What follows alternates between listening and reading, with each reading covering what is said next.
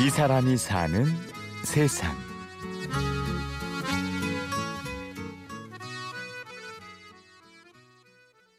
이거 대패 높이를 맞춰야 되니까.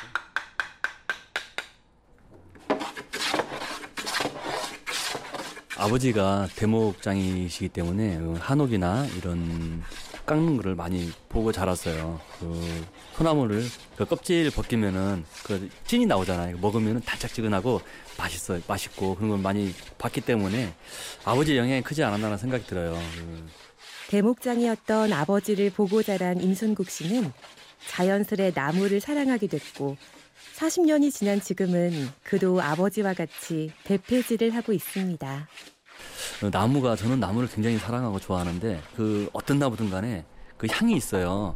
나무를 자를 때 그 향이 그러면 맵기도 하고 어떤 건 짜기도 하고 어느 때는 뭐랄까 그, 그 독특한 그런 향이 나기 때문에 그런 향에서 나오는 나무를 어, 맛을 보면은 정말 맛있다고 얘기해야 될까요? 그런 나무들을 다 깎았을 때 그 정말 재밌어요. 그 나름대로 다 보이지 않는 것도 소리가 이- 있잖아요. 하나에 다 가지고 있는 어떤 선율이라는 게 있다 보니까 그러나 그가 깎고 있는 나무는 집 짓는 재료가 아니라 악기인데요. 중학생 시절에 우리 소리를 접한 뒤로 악기장의 길로 들어선 지도 어느덧 30년이 됐습니다. 처음에 타악기 사물놀이를 했어요. 음, 그 하다 보니까 사물놀이 장구도 배우고 꽹가리도 배우고 징도 배우고 아, 센 소리보다 저음으로 떠지는 북소리 마음에서 심장이 두들기는 소리라고 그러잖아요. 그 가죽에서 울리는 소리가 그 소리 저음이 전 너무 좋더라고요. 어, 그런 소리 때문에 어떤 영향이 있지 않았나. 나무가 좋아서, 소리가 좋아서, 10년간의 힘든 전수 과정도 묵묵히 견디고 익혔습니다. 그 10년 동안에는 악기라는 게 사실 이게 뭐 1년 배워가지고 쉽게 되는 게 아니더라고요. 죽어 있는 나무를 깎아가지고 음을 낸다는 것은 굉장히 어렵고 힘들고 진짜 그 손끝에서 나오는 그이 세밀함과 어떤 감각을 뽑아내가지고 악기를 만들어야 되기 때문에 한 2, 3년간은 정말 가가지고 시키는 거 그냥 심부름하고 그 나무 가져라면 가져오고 그 다음에 이제 그 지나니까 나무를 딱 주더라고요. 한번 해봐. 그게 다야 전부 다. 우리 스승님은 한번 해봐. 그러면 하잖아요. 하면은 안 되잖아요. 이게 뜻대로 안 나와. 분명히 스승님은 잘 나오는데 나는 안 돼 그게. 나중에 이제 2, 3년 이게 흐르다 보니까 자연적으로 깎는 법도 배우고 칼질하는 것도 배우고 이 내공이 쌓이더라고요. 그러니까 만들면 만들수록 좋은 악기가 나오고 사람이 악기를 익히는데도 10년의 세월이 좋게 걸리지만 나무가 좋은 소리가 나는 악기가 되기까지는 50년이 넘는 기다림의 시간이 필요합니다. 예, 가야금 제작 과정은 어, 옛날에 그 초가집 뒤에 보면은 그 오등나무라는 거다 심어져요. 원나무는 우리가 거의 한 50년, 60년 된 그 오등나무를 잘라가지고 거의 한 3년에서 5년을 건조를 시켜요. 건조를 시킨 다음에 그 단단한 나무와 이 물른 나무를 같이 이 결합을 시키는 거죠. 그거를 대패질을 어느 정도를 한 다음에 그리고 마지막에는 그 거의 900도에서 1200도까지 인두를 달궈 가지고 그 위에 음, 지집니다.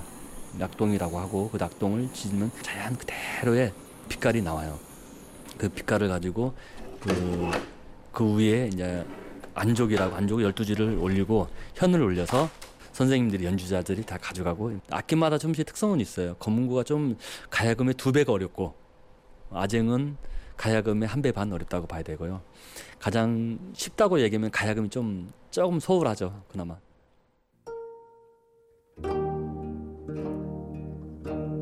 제가 이걸 지금까지 거의 30년 가까이 하면서 가장 음, 시- 내 자신과의 싸움에 졌을 때 무너지는 게 많고요. 또 하나는 예를 들어서 저도 공방에 불을 한번 난, 난 적이 있거든요.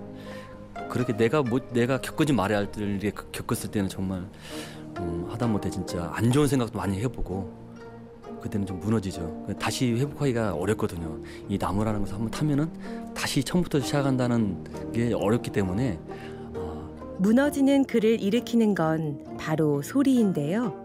우리 소리를 가까이 하다 보면 일도 놀이가 될 수 있다는 것을 배웠다고 하네요. 아 저는 일한다기보다 와서 그냥 놀아요.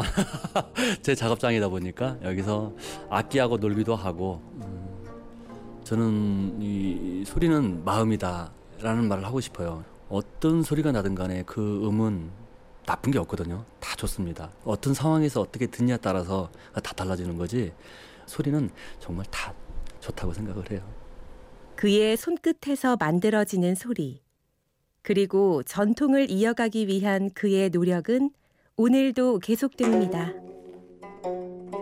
이, 이 국악은 음, 혼자만 할 수 있는 것도 아니고요. 이게 제자가 하는 것이 많이 있는 것도 아니고 제자를 많이 양성을 해서 이렇게 물려줄 수 있는 내가 아는 걸 다 가르쳐 줄 때 그래야 많이 또 활성화되지 않을까라는 생각이 들어서 있는 걸 다 가르쳐 주십시오. 저는. 또 전통은 이어져야 되니까요.